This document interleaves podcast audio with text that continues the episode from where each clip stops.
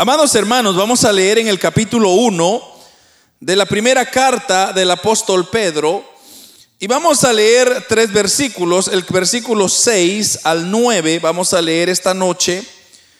Y dice, amados hermanos, la palabra en lo que en lo cual vosotros os alegráis, aunque ahora por un poco de tiempo si es necesario, tengáis que ser afligidos en diversas pruebas, para que sometida a prueba vuestra fe, mucho más preciosa que el oro, el cual, aunque perecedero, se prueba con fuego, sea hallada en alabanza, gloria y honra, cuando sea manifestado Jesucristo, a quien amáis sin haberle visto, en que en creyendo, aunque ahora no lo veáis, os alegráis con gozo inefable y glorioso, absteniendo el fin de vuestra fe, que es la salvación de vuestras almas. Amén.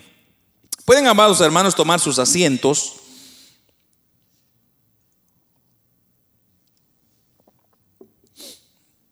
Una de las muchas bendiciones, hermanos, disponibles para los elegidos o, escogidos, como también se conoce, de Dios. Es un tipo de, gozo que es muy especial y, de hecho el tema de esta noche se llama alegría inexpresable. Bueno, así le, le puse porque ese es lo que lo vamos a concentrar en el versículo 8, que es la última parte que dice que os alegráis con gozo inefable y glorioso.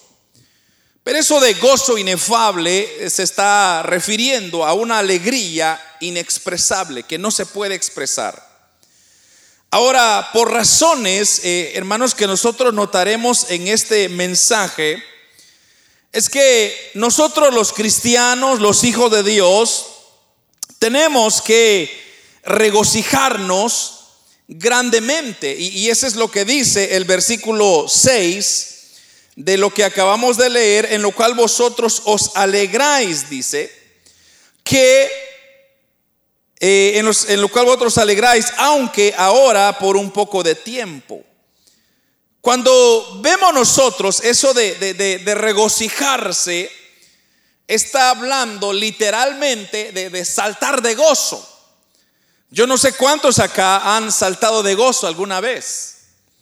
Eh, por ejemplo, cuando usted le dieron tal vez una buena noticia y, usted vino y hasta saltó de alegría. Ese salto es un gozo que usted no lo pensó.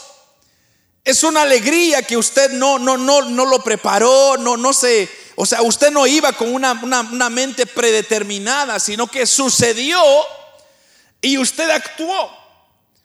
Entonces, yo me imagino, hermanos, si alguien le dijera, mire, usted es el ganador de 100 millones de dólares, usted saltaría de gozo. Porque usted está expresando, hay una expresión de, de, felicidad que usted no sabe ni, ni de dónde salió, sino que lo único que usted sabe es que usted ha sido seleccionado. Entre tantas personas que quizá jugaron la lotería, usted salió el ganador. Entonces, hay una expresión grande. Hay un regocijo grande.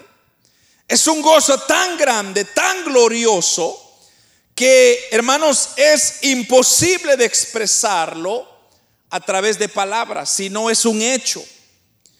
Ahora, en este mensaje o en este texto que acabamos de leer, nosotros vamos a centrarnos nuestra atención en los comentarios que habla el apóstol Pedro, en estos primeros tres versículos que, que ya leímos, con respecto a este gozo inefable, ¿qué es ese gozo inefable? Que los cristianos nosotros tenemos la bendición de tener. Entonces, observemos primeramente, hermanos, eh, algunos detalles de esto, pero sin embargo hay, unos, hay, hay, un recordatorio que me, gusta, que me gustaría hacerle a usted. Y es de que recuérdese usted que el apóstol Pedro, quien es el escritor de este libro, él se está dedicando, hermanos, a, a, comunicar este tipo de gozo inefable Aquellas personas, como dice el versículo 1, expatriados en la, en la dispersión, y el versículo 2, a los escogidos o elegidos según la presencia de Dios. En una esperanza viva que es el versículo 3. Y ahora tenemos entonces lo que él le llama un gozo inefable. Entonces, ¿cuál es la base para tener esa alegría que, que no se puede expresar, inexpresable? ¿Cuál es la base? El por qué el creyente posee este atributo, este gozo, esta alegría que, que no se puede expresar. Entonces, aquí el apóstol Pedro nos da tres razones o tres motivos, vamos a ponerlo, para tener esa alegría inexpresable. Ahora, veamos primeramente que usualmente para tener un gozo, para tener una alegría, tiene que haber un motivo, tiene que haber una razón.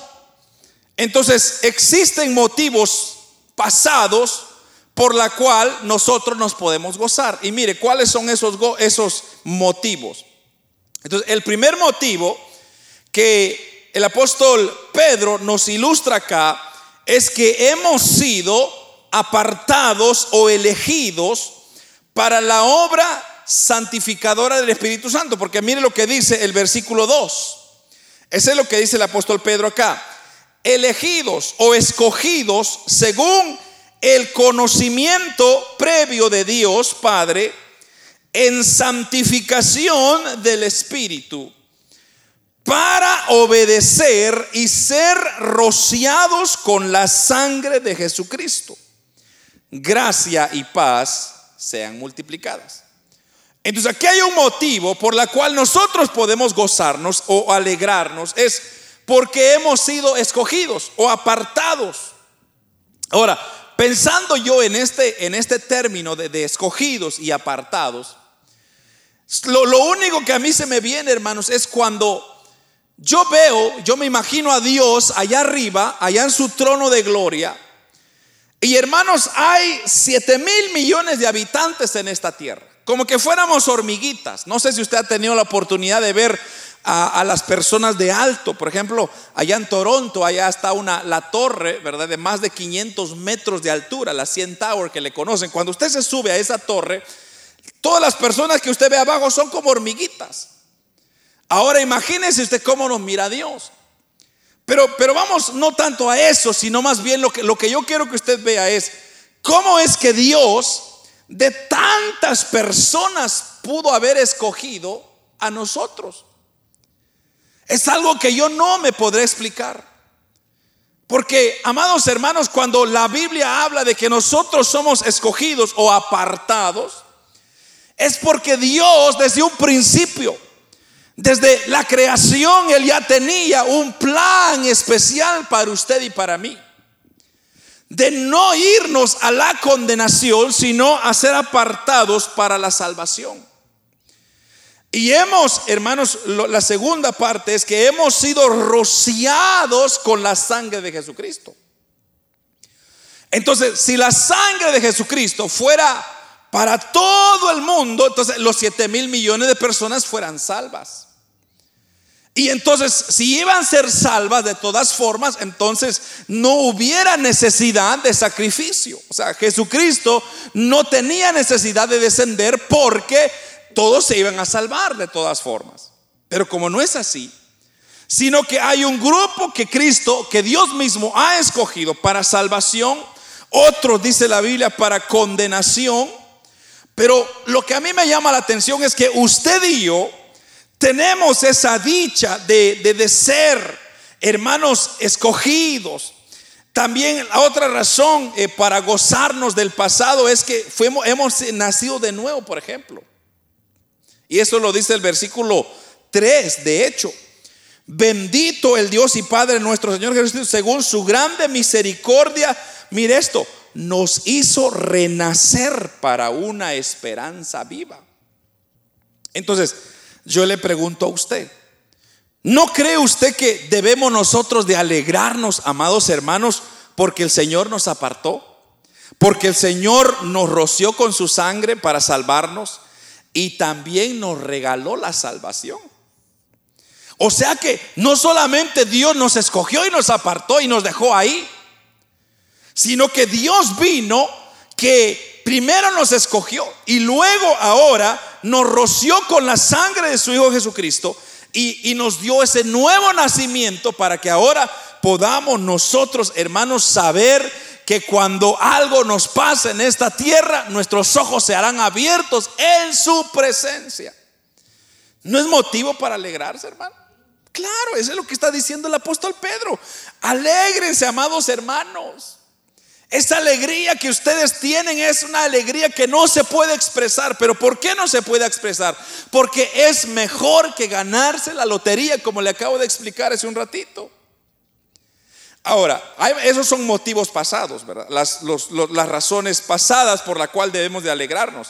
Porque hemos sido apartados, hemos sido rociados y hemos nacido de nuevo. Ahora, hay motivos también actuales, presentes, para disfrutar también la alegría. ¿Sabe cuál es?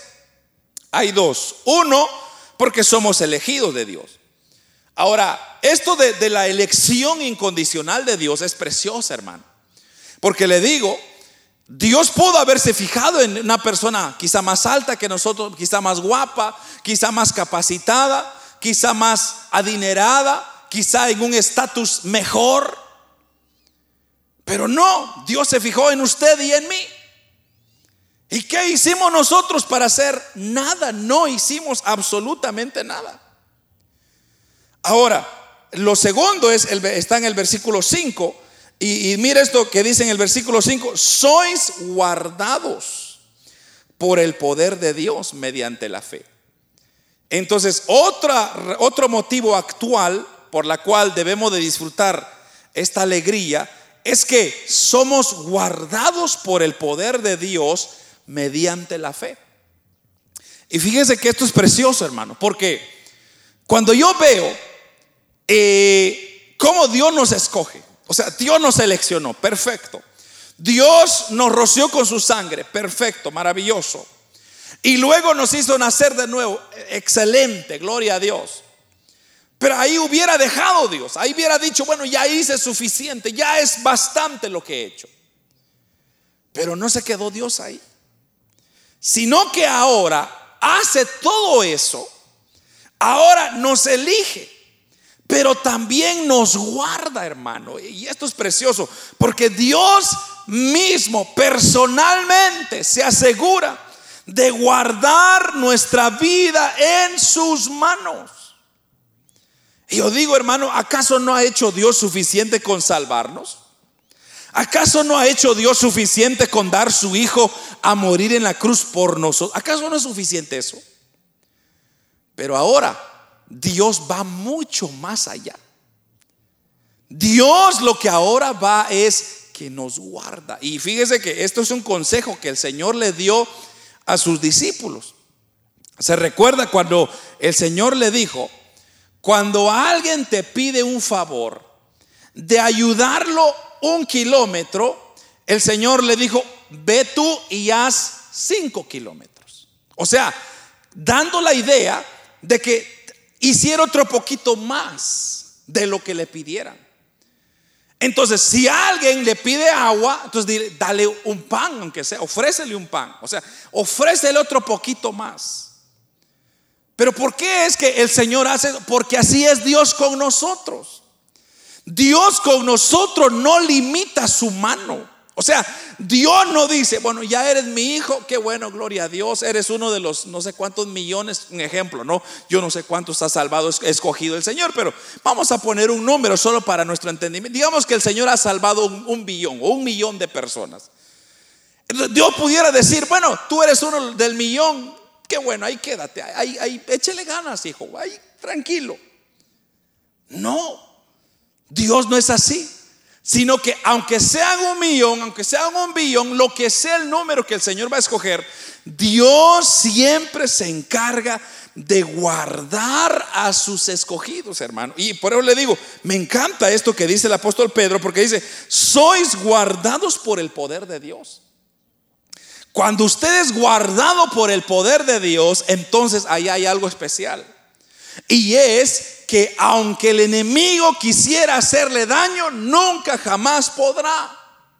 Por eso usted nunca tenga miedo, hermano, de caminar en este mundo. Si usted va de la mano de Dios, todo va a estar bien. Todo va a estar tranquilo, aunque hay momentos difíciles, aunque hay situaciones difíciles. Pero si Dios va con nosotros, ¿quién contra nosotros? Dice el apóstol Pedro, o Pablo, perdón. Pero también, así como hay razones pasadas, razones actuales y razones también futuras por la cual debemos de, regocijarnos. El apóstol Pedro nos lo dice acá. Mire lo que dice el versículo 4. Para una herencia incorruptible. Eso es lo que hablamos la semana pasada. Entonces, otra vez, Dios pudo haberse quedado con haber dado a su hijo unigénito, haberlo salvado, haberlo escogido, ella estuvo suficiente. Pero Dios ahora lo guarda, como ya lo expliqué, pero también le da una herencia que está reservada en los cielos para usted y para mí. Hermano, ¿usted cree que eso no es suficiente, hermano? Usted no me, va a decir que no se va a alegrar por eso, de saber que allá en el cielo le está esperando una mansión celestial. Hermano, eso es precioso. E, eso es. O sea, eso es maravilloso, hermano, porque, como le digo, ¿qué, ¿qué de especial tiene usted? ¿Qué de especial tengo yo? Podría decir que nada, no tengo nada de especial que dar. Entonces, ¿por qué mi Señor se toma el momento, el tiempo para guardar mi vida, para protegerme en esta tierra, pero además darme una herencia. Pero fíjese que no es todo. Mire el versículo, la otra parte del versículo 5. Que sois guardados por el poder de Dios mediante la fe para alcanzar la salvación que está preparada para ser manifestada en el tiempo postrero está hablando de la salvación que será revelada en el último tiempo. Comparemos eso con el versículo 9. Mire que dice el versículo 9. Obteniendo el fin de vuestra fe, que es la salvación de vuestras almas. O sea, esto es como, como dicen un dicho en inglés, the, cherry on top. Este es lo, lo, o sea, esta es la cereza encima del helado, ¿verdad, hermano?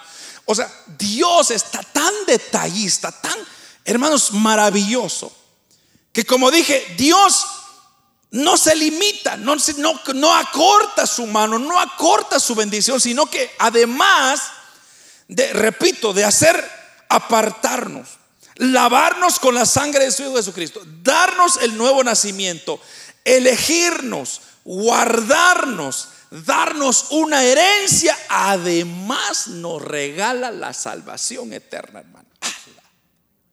¿Usted cree que no, no estamos en deuda con Dios, hermano? No, no se siente usted que está en deuda con Dios, pero mire, a pesar de que sí, estamos en deuda con Dios, ¿sabe qué es lo que el apóstol Pedro nos manda hacer? Alegrámonos. Alegrémonos en eso, porque como dije, somos nosotros los que Dios ha escogido. O sea, todas estas bendiciones pasadas, presentes y futuras sirven como una base para poder expresar, vivir una vida de gozo inexplicable, hermanos, gracias a que nos podemos gozar en el Señor. Como le digo, a este mundo, hermanos, en vez de darle a uno alegría, ¿sabe qué es lo que este mundo le da? Dolor, tristeza, enfermedad. Le da malas noticias.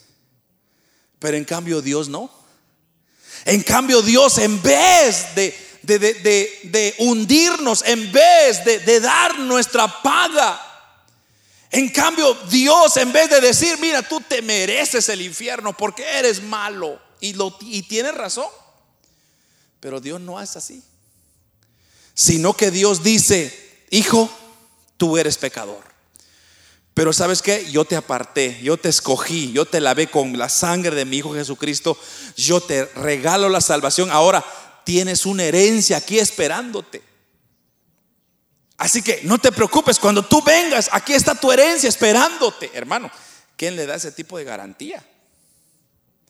Aquí en este mundo, ¿sabe usted, hermano, que cuando usted se muere, hasta la funeraria le quita los últimos centavitos que usted ahorró para taparlo? Le, bajan los últimos centavos que usted tenía, de dame eso, y lo entierran o lo queman o lo que hacen. En cambio, el Señor no nos da. Usted muere y Dios nos da.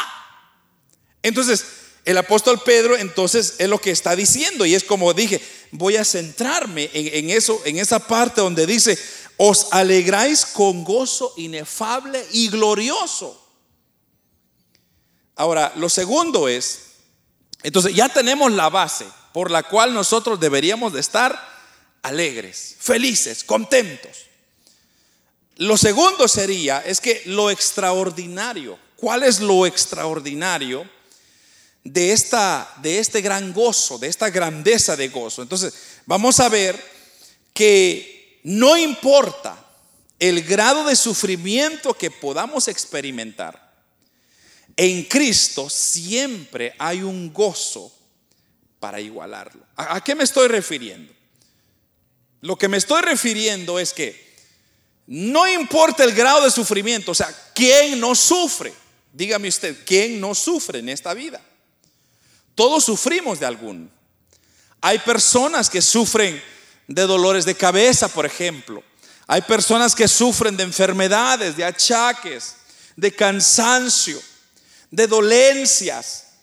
O sea, todos tenemos algún tipo de sufrimiento que experimentamos en nuestra vida. Pero de, así como de, de igual manera hay un sufrimiento, entonces Cristo nos da de igual manera un gozo que compensa ese sufrimiento. Y eso lo explica el apóstol Pedro. Mire, vámonos eh, adelantito en el capítulo 4 de esta misma carta, capítulo 4 de primera de, primera de Pedro el versículo 12 y 13, aquí lo explica el apóstol Pedro, es ese concepto. Unas hojitas para adelante, mire lo que dice el versículo 12 del capítulo 4 y el versículo 13. Eh, dice así, amados, no os sorprendáis del fuego. Mire esto, de pruebas que os ha sobrevenido, como si alguna cosa extraña os aconteciese. ¿Qué dice? Si no gozaos por cuanto sois partícipes de los padecimientos de Cristo, para que también en la revelación de su gloria os gocéis con gran alegría. Mire lo que está diciendo el apóstol Pedro acá. Amado, dice, no se sorprendan del fuego de prueba. Cuando habla del fuego de prueba, es que tal vez estamos pasando alguna situación. O si no la estamos pasando, quizá la vamos a pasar. O si no, quizá ya la pasamos. Pero todos aquí vamos a pasar algún tipo de prueba, algún tipo de enfermedad, yo ya lo pasé, por ejemplo, hace dos años atrás, o tres, un poquito, dos años y medio atrás, yo estuve en el hospital a punto de morir. Pero como ahí me di cuenta que el quien tiene la vida en sus manos es Dios, entonces el diablo puede hacer lo que se le dé su merecida gana. Nuestro Dios es el que dicta el final de nuestros días. Y lo que yo me pude dar cuenta es que a través de ese proceso que me pasó, era necesario porque para poder yo servir y ser útil en la mano de Dios tenía que pasar por ese proceso. Si usted no pasa por ese tipo de prueba, entonces no va a tener un evangelio o no va a poder disfrutar el evangelio. Algo que yo he admirado siempre es que cuando usted está en las peores circunstancias de su vida, en lo más bajo de su vida, es cuando más cerca está el Señor de usted. Oh hermano, es cuando yo he sentido a Dios más cerca que nunca. ¿Por qué le digo esto? Porque cuando yo estaba tirado en esa cama del hospital, no estaba mis, mi esposa, mis hijos, mis padres, mis amigos, mis pastores, no estaba nadie. ¿Sabe quién estaba ahí conmigo? El Espíritu de Dios, el ángel de Jehová. Eran los únicos. Y la gente, hermanos, entraba y salía y pasaba y para allá, pero el único que estaba con nosotros es el Señor Jesús. Entonces, el apóstol Pedro lo que está diciendo acá es, dice, no se sorprendan, sino más bien, versículo 13, gócense por cuanto sois participante de los padecimientos de Cristo. Entonces, así como el resto de los apóstoles, por ejemplo, mire, le voy a dar un ejemplo. Si quiere, váyase a Hechos conmigo, Hechos de los Apóstoles. En el capítulo 5, versículo 40, esta porción básicamente explica lo que quiero hablar acá. Hechos, capítulo 5, versículo 40, mire lo que dice. Y convinieron con él y llamando a los apóstoles después, mire esto, de azotarlos, les intimaron que no hablasen en el nombre de Jesús y los pusiesen en, y los pusieron en libertad. Y ellos salieron de la presencia del concilio gozosos de haber sido tenidos por dignos de padecer afrenta por causa del nombre.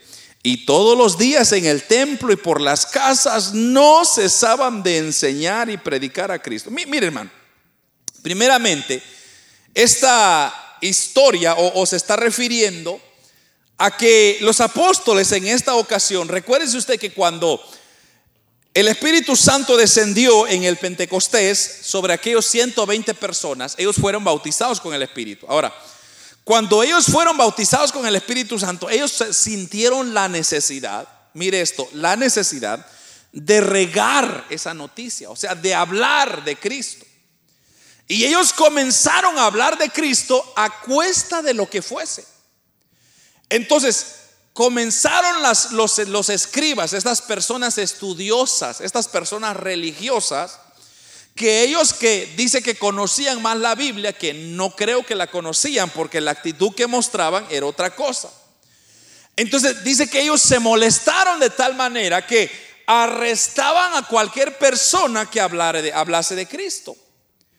Y en esta ocasión, hermanos, los azotean, los golpean y todavía les los desaniman y les dicen, ya no hablen de ese Jesús. Cállense, los vamos a dejar libres. Entonces, ¿qué hacen los, los discípulos? Comienzan ellos, hermanos, a regar más la noticia.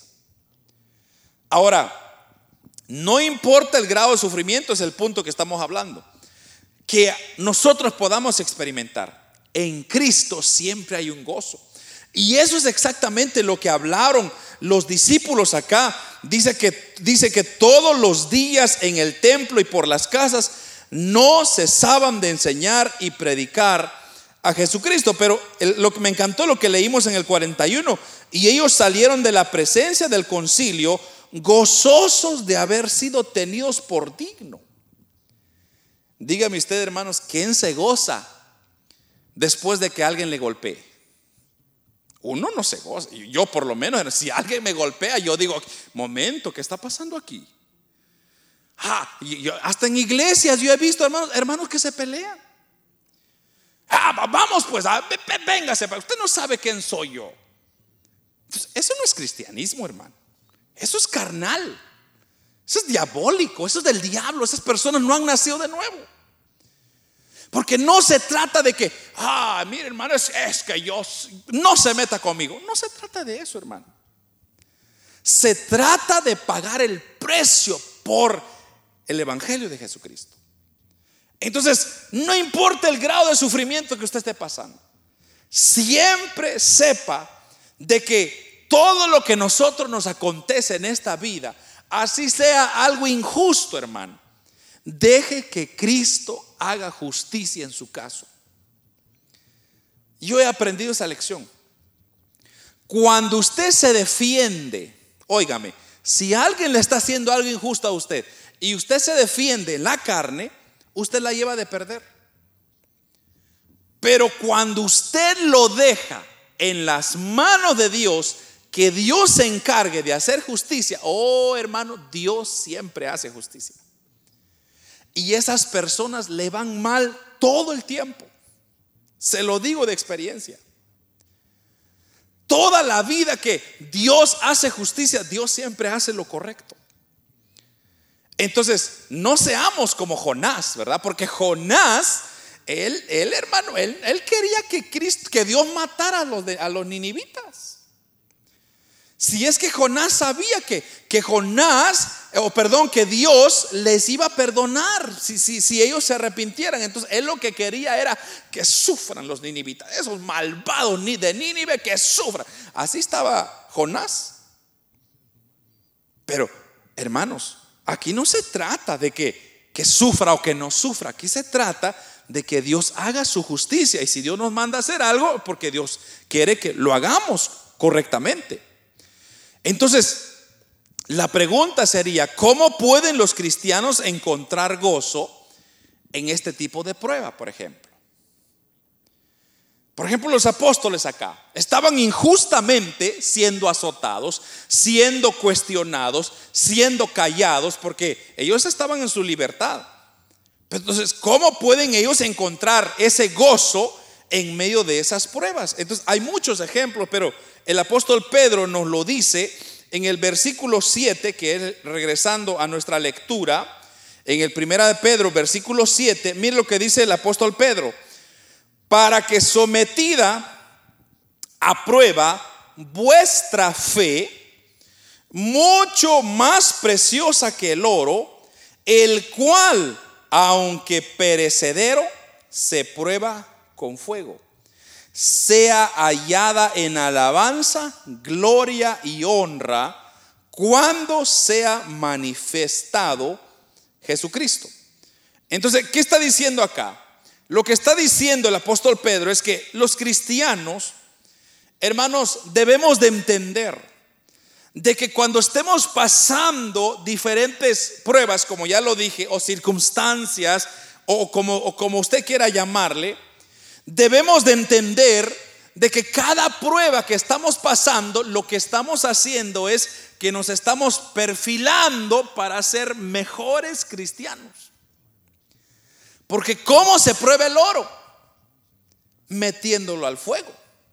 Si el oro no quiere ser probado, le huye al fuego. Pero ¿qué? ¿cuál es el significado de fuego? Sufrimiento, dolor. Ay, aquella ardezón, hermano, aquel, aquel calor, aquel, aquel, aquel dolor que va a pasar para ser probado. Pero cuando el oro sale, es, un, es una belleza. Pero es porque ya pasó la prueba. Entonces, cuando los cristianos pasan por las diferentes pruebas y la pasan honrando a Dios, sabiendo que han honrado, han hermanos, han glorificado a Dios en sus vidas, entonces, entonces comenzará a suceder algo dentro de nuestro corazón. ¿Y qué es eso que comenzará a pasar? El gozo, la alegría a producir, hermanos, en nosotros, porque mire, de, hecho, hay varias lecturas, pero podemos leer unas cuantas. Mire, váyase a Santiago, unas hojas más para adelante, o atrás sería, ¿verdad? Eh, Santiago, una hoja para atrás, usted va a encontrar el capítulo 1, versículo 2 de Santiago. Hermanos míos, dice Santiago, tened por sumo gozo cuando os halléis en diversas pruebas, sabiendo que la prueba de, de vuestra fe produce paciencia mas tenga la paciencia su obra completa, para que seáis perfectos y cabales, sin que os falte cosa alguna. Entonces, nótese usted lo que está diciendo Santiago acá. Hermanos míos, tened por sumo gozo cuando habéis eh, cuando os halléis en diversas pruebas. como lo que él decía, ¿a quién le gustan las pruebas, hermano? Si todos les huimos a las pruebas. Yo soy el primero en decirlo. A mí no me gustan las pruebas, pero son buenas. Las pruebas son buenas porque nos ayudan a nosotros a perfilar nuestra fe, perfilar nuestra relación con Dios. Y es que, mire hermano, si usted no pasara por pruebas, usted no fácilmente se recuerda de quién es Dios. Porque algo que yo he experimentado es que cuando usted está en problemado y, aquí enfermedad aquí y el mala noticia acá, entonces lo primero que viene en su corazón es, busca a Dios, hombre. Ah, dice usted de veras, voy a ir a Dios y dobla sus rodillas y dice, Padre, te pido que me ayudes, extiendes tu mano de misericordia. Y entonces usted comienza a entablar una relación con Dios. Entonces, sabiendo que la, las pruebas nos pueden producir paciencia, pero además gozo, hermanos, entonces uno puede decir, bueno, entonces que se venga la prueba, porque mire lo que dice el versículo 4, mas tenga la paciencia su obra completa, para que seáis perfectos y cabales, sin que os falte cosa alguna. Podemos leer, de hecho, el versículo 12, si no me equivoco también. Ah, sí, el versículo 12 de este mismo capítulo de Santiago. Bienaventurado el varón que soporta la tentación. Porque cuando haya resistido la prueba, entonces dice, recibirá la corona de vida que Dios ha prometido a los que le aman. Entonces, ¿qué está diciendo acá? Es que para poder soportar las tentaciones que van a venir, entonces hay que mantenerse en Dios, hay que acercarse a Dios, hay que estar conectado con Dios. Y eso, en, en su final, lo que va a suceder es que vamos a heredar la vida eterna o la corona de vida, como le llama él acá. Y de hecho, le voy a leer una cita más que me gustaría que se quedara con ustedes, Romanos capítulo 5. Capítulo 5 de Romanos, versículos 1 al 4, dice esto. Justificaos pues por la fe, tenemos paz para con Dios, por medio de nuestro Señor Jesucristo por quien también tenemos entrada por la fe a esta gracia, en la cual estamos firmes y nos gloriamos en la esperanza de la gloria de Dios. Y no solo esto, sino que también nos gloriamos en las tribulaciones, sabiendo que la tribulación produce paciencia, y la paciencia prueba, y la prueba esperanza. Entonces ahí está bien claro, hermanos, que los discípulos del pasado, ellos entendieron claramente el propósito de las pruebas. ¿Y por qué es necesario pasar por estas pruebas? Porque esto nos ayuda a entender la grandeza del gozo. Y es que eso es lo que pasa, que cuando usted atraviesa una situación, Después que lo atraviesa, usted piensa en todo todos los procesos, cómo Dios obró, cómo los hermanos lo visitaron, los hermanos le llamaron, personas que usted nunca jamás había, se imaginó que iban a estar por ahí y ahí estuvieron por usted. eso lo que causa es que le produce gozo. Eso es. Ahora, ¿qué tipo de pruebas tenemos que pasar? La respuesta es bien sencilla. Y ahí lo dice el, apóstol Pedro, dice varias, hay varias. O sea, no puede uno decir, hermano, solo estas pruebas cuentan o aquellas, usted no sabe. Yo no sé lo que hay para mí mañana, hoy, el presente yo no lo sé, ni el futuro. Pero de que se van a venir, se van a venir. Ahora, principalmente pueden incluir aquellas que vienen como resultado por vivir. Por ejemplo, no sabemos, hermano. Si el día de mañana los gobiernos digan, bueno, todos aquellos seguidores de, Jesús, vamos a levantarles una persecución. Porque mire lo que dice, le voy a dar una cita para eso, Mateo, si no me equivoco, está en Mateo capítulo 5. Mire, y esto lo, lo advirtió nuestro Señor Jesucristo, palabras de Cristo. Mateo 5, 10 al 12. Mire lo que dijo Cristo acá. Bienaventurados los que padecen persecución por causa de la justicia, porque de ellos es el reino de los cielos. Bienaventurados sois cuando por mi causa os vituperen y os persigan y digan toda clase de mal contra vosotros mintiendo. Versículo 12. Gozaos y alegraos porque vuestro galardón es grande en los cielos, porque así persiguieron a los profetas que fueron antes de vosotros. Mire lo que está diciendo Cristo acá, hermano. O sea, si Él está diciendo, bienaventurados los que por mí causa, o sea, vituperen y os persigan, es porque Él está diciendo que va a haber persecución. Entonces, en algún momento quizás la vamos a experimentar nosotros o nuestros hijos o alguien va a experimentar persecución y van a hablar mal de nosotros y nos van a levantar falsos.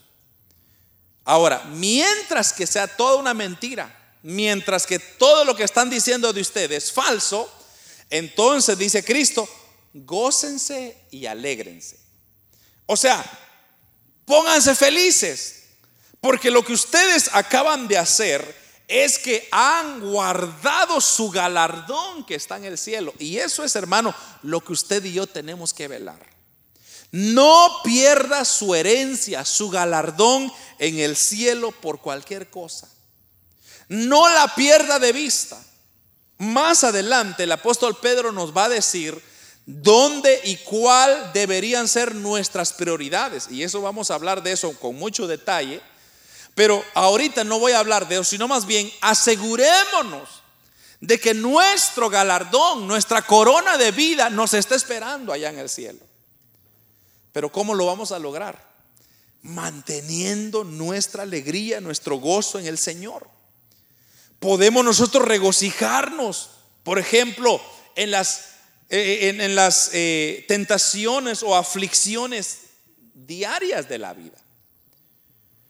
Por ejemplo, hermanos, cuando tal vez hay una enfermedad, hay una angustia, hay una frustración, quizá a veces experimentamos algún ser querido que se muere, eh, diferentes situaciones que quizá podríamos experimentar. Pero en medio de todas estas cosas son pruebas para nuestra fe.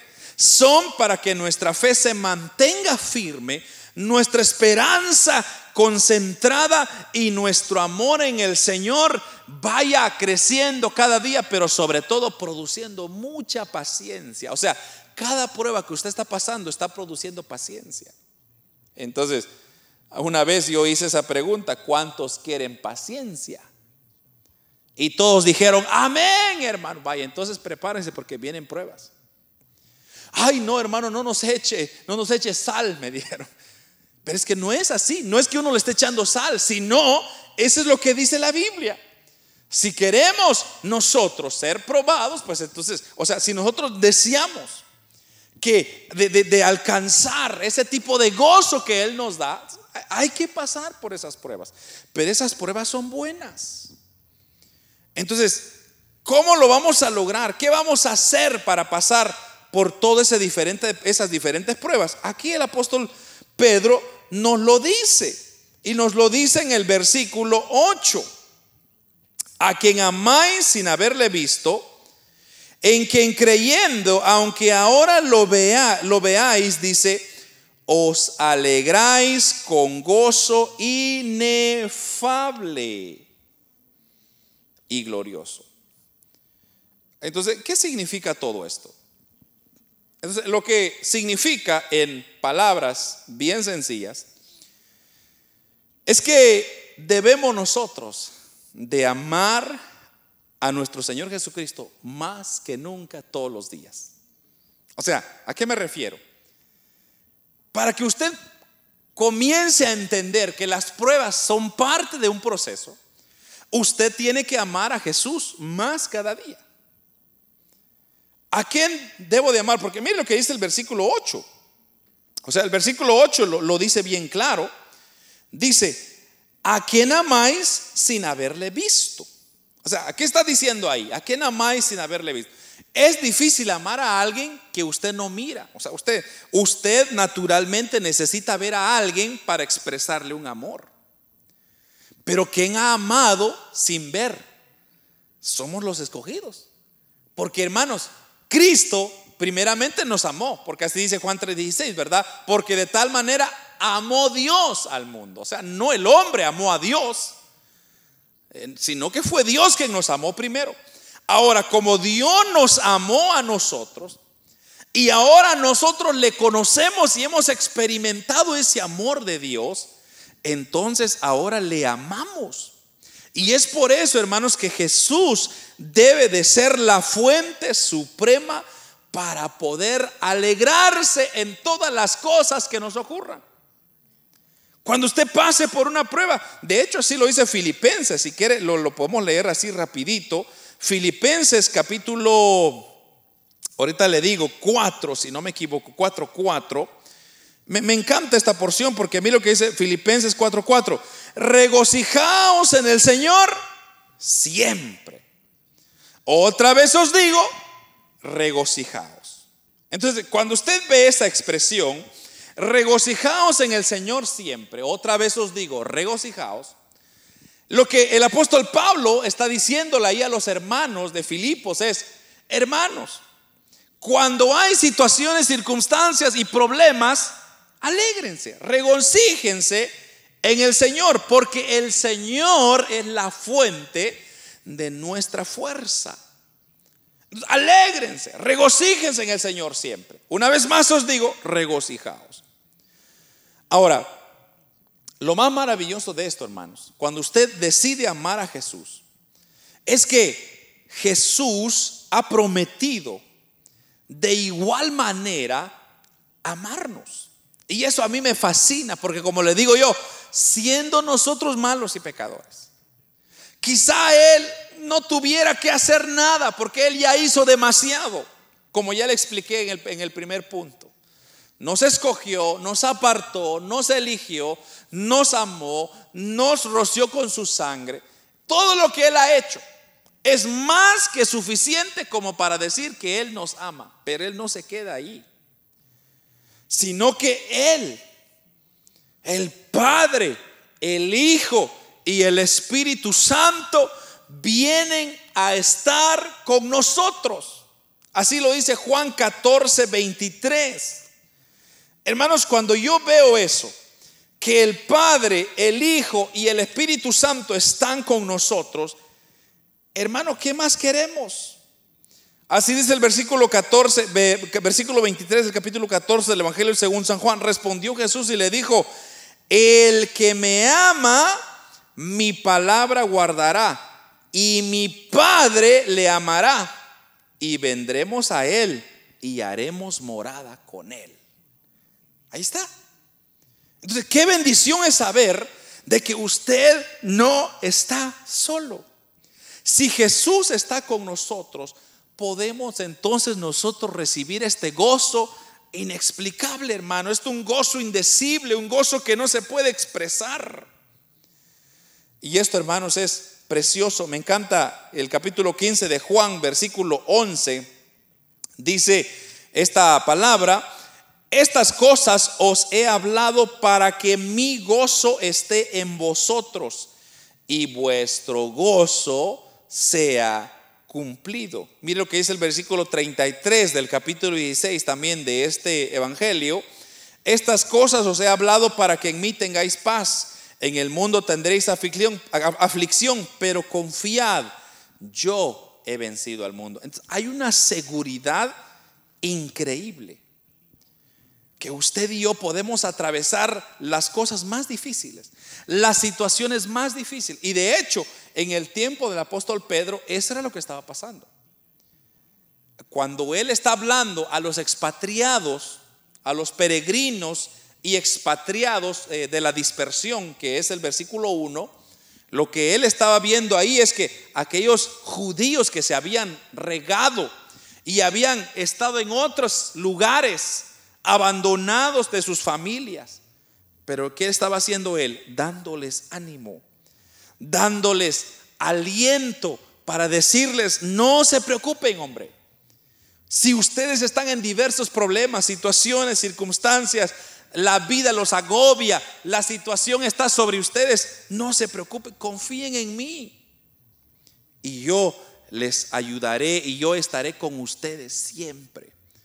Hermanos, cuando usted ve los evangelios y ve todo las palabras de Cristo, y ve usted cómo, hermanos, el Señor Jesús nos da promesa tras promesa, yo estaré con ustedes. Nos habla de su vida, por ejemplo, sus enseñanzas, nos habla de su compasión, su sufrimiento, su muerte. Hermanos, y su gloriosa resurrección. Es una seguridad, es una garantía que Dios nos ha demostrado que Él no nos va a fallar, porque si Él lo ha dicho, Él lo va a cumplir. Entonces, cada palabra que el Señor nos ha dado no va a quedarse en el aire, sino que se va a cumplir a la perfección. Y es por eso, hermanos, que la iglesia del Señor hoy en día no se puede quedar atrás. La iglesia no se puede quedar, oh hermanos, es que el COVID, oh hermanos, es que aquí. No, hermanos, la iglesia tiene que seguir adelante. La iglesia tiene que perseverar. La iglesia tiene que continuar predicando a Cristo, porque si no lo predicamos nosotros, ¿quién lo va a predicar, hermano? Si usted no habla de Cristo, ¿quién va a hablar? ¿El mundo? ¿El diablo? No, jamás. Tenemos que hablar nosotros. Los que creemos en Jesús, ahora nosotros tenemos que hacerlo. Mire lo que dice la última parte del versículo 9, o sí, leamos el versículo 9, dice, obteniendo el fin de vuestra fe, que es la salvación de vuestras almas. El fin de vuestra fe es la salvación de vuestras almas. Entonces, creemos que solo en Jesús podemos nosotros regocijarnos y podemos alegrarnos y tener ese, esa alegría que no se puede expresar. Entonces, no sé si usted le han hecho esa, esa referencia en alguna ocasión eh, y no le han dicho, oígame, ¿y usted por qué nunca anda enojada o enojado? ¿Por qué usted siempre anda feliz? O, o si no, aquella famosa cuando usted está comprando sus verduras o sus cosas y le dicen, usted, usted es diferente, usted es cristiano, ¿verdad? Entonces dice, sí, ¿cómo lo sabe? Es que se le nota. ¿Por qué? Porque hay una diferencia en actitud, en comportamiento, en habla, en decir las cosas. Todo eso la gente lo, reconoce. Pero es por qué? Porque usted ha decidido obedecer a, a Jesús, a Cristo.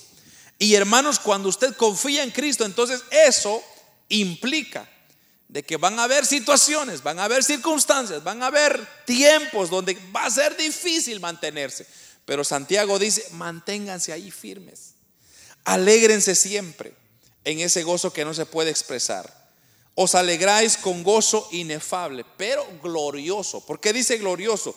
Porque el gozo que usted y yo tenemos no es un gozo temporal de carne por ejemplo, los que ganan la lotería, hermanos, es en el primer día están que saltan, que gritan, que no hacen qué hacer. El segundo día ya no hacen nada. El tercer día ya están pobres. Y el cuarto día ya están tristes porque perdieron todo el dinero. Pero el gozo nuestro es un gozo que no se acaba. Usted se acuesta, se levanta, va al trabajo, regresa, hace sus actividades, se va de vacaciones hacia aquí, hacia allá, y usted sigue gozoso. ¿Y cómo, hermano? ¿Cómo lo logra? Porque usted ha entendido que, hermanos, el confiar en Dios, el creer en Dios, el haber puesto su fe en Dios, eso lo que ha hecho es que lo ha motivado a usted a poner su mirada allá arriba, allá donde nos está reservada nuestra herencia, donde está reservada nuestra recompensa. Y hermanos, ese gozo es un gozo que no se puede explicar por más que usted quisiera hacerlo. Pero ¿cómo lo logra? Es a través de la sangre de nuestro Señor Jesús, haber, haber sido elegidos. Yo no me canso de decirlo, hermano, ¿cómo? Es que el Señor me escogió a mí. Si hubiera un sistema, yo, yo hubiera sido el menos calificado. Si hubiera un metro, hubiera sido el menos calificado. Si hubiera sido a través de la economía, peor todavía. Usted y yo no calificamos. Porque imagínense que el parámetro de Dios hubiera sido, bueno, todos los que tienen un millón de dólares se salvan. Ya nos quedamos, hermano. Por lo menos yo ya me quedé. O todos los que tienen ciudadanía americana, ya solo los americanos se salvaron. Y el resto del mundo que, que se cuiden. Pero gracias a Dios que no es así. Sino que Dios dice, todos aquellos que han sido lavados por la sangre de mi Hijo pueden ser salvos. Y ahí digo yo, aquí estoy Señor, gracias, aquí estoy Padre por haberme escogido. Y eso, hermanos, me produce a mí una alegría que no se puede explicar, pero que sí lo puedo entender, porque sé que hay muchas razones por la cual, hermanos, el Señor me apartó, el Señor me roció con su sangre, me dio el nuevo nacimiento. Soy elegido, soy guardado. Él me ha dado una herencia y encima me espera una salvación. Solo ahí, hermanos, ah, tengo siete razones por la cual vivir una vida gozosa en el Señor, alegre, pero sobre todo, dice el apóstol Pedro, lleno de gloria. Eso, hermanos, es maravilloso. Qué dicha de ser llamados. ¿Y cuántos se alegran, hermano, de ser llamados hijo de Dios? Yo me alegro, hermano, yo igual, yo digo, gloria a Dios, gracias Padre, porque me has escogido. Y aquí estoy y aquí seguiré, aunque vengan las luchas, no importa que se vengan, hermano. Usted manténgase, manténgase, manténgase, manténgase firme. Y el Señor será el que lo sostendrá en medio de la prueba. Amén, hermanos.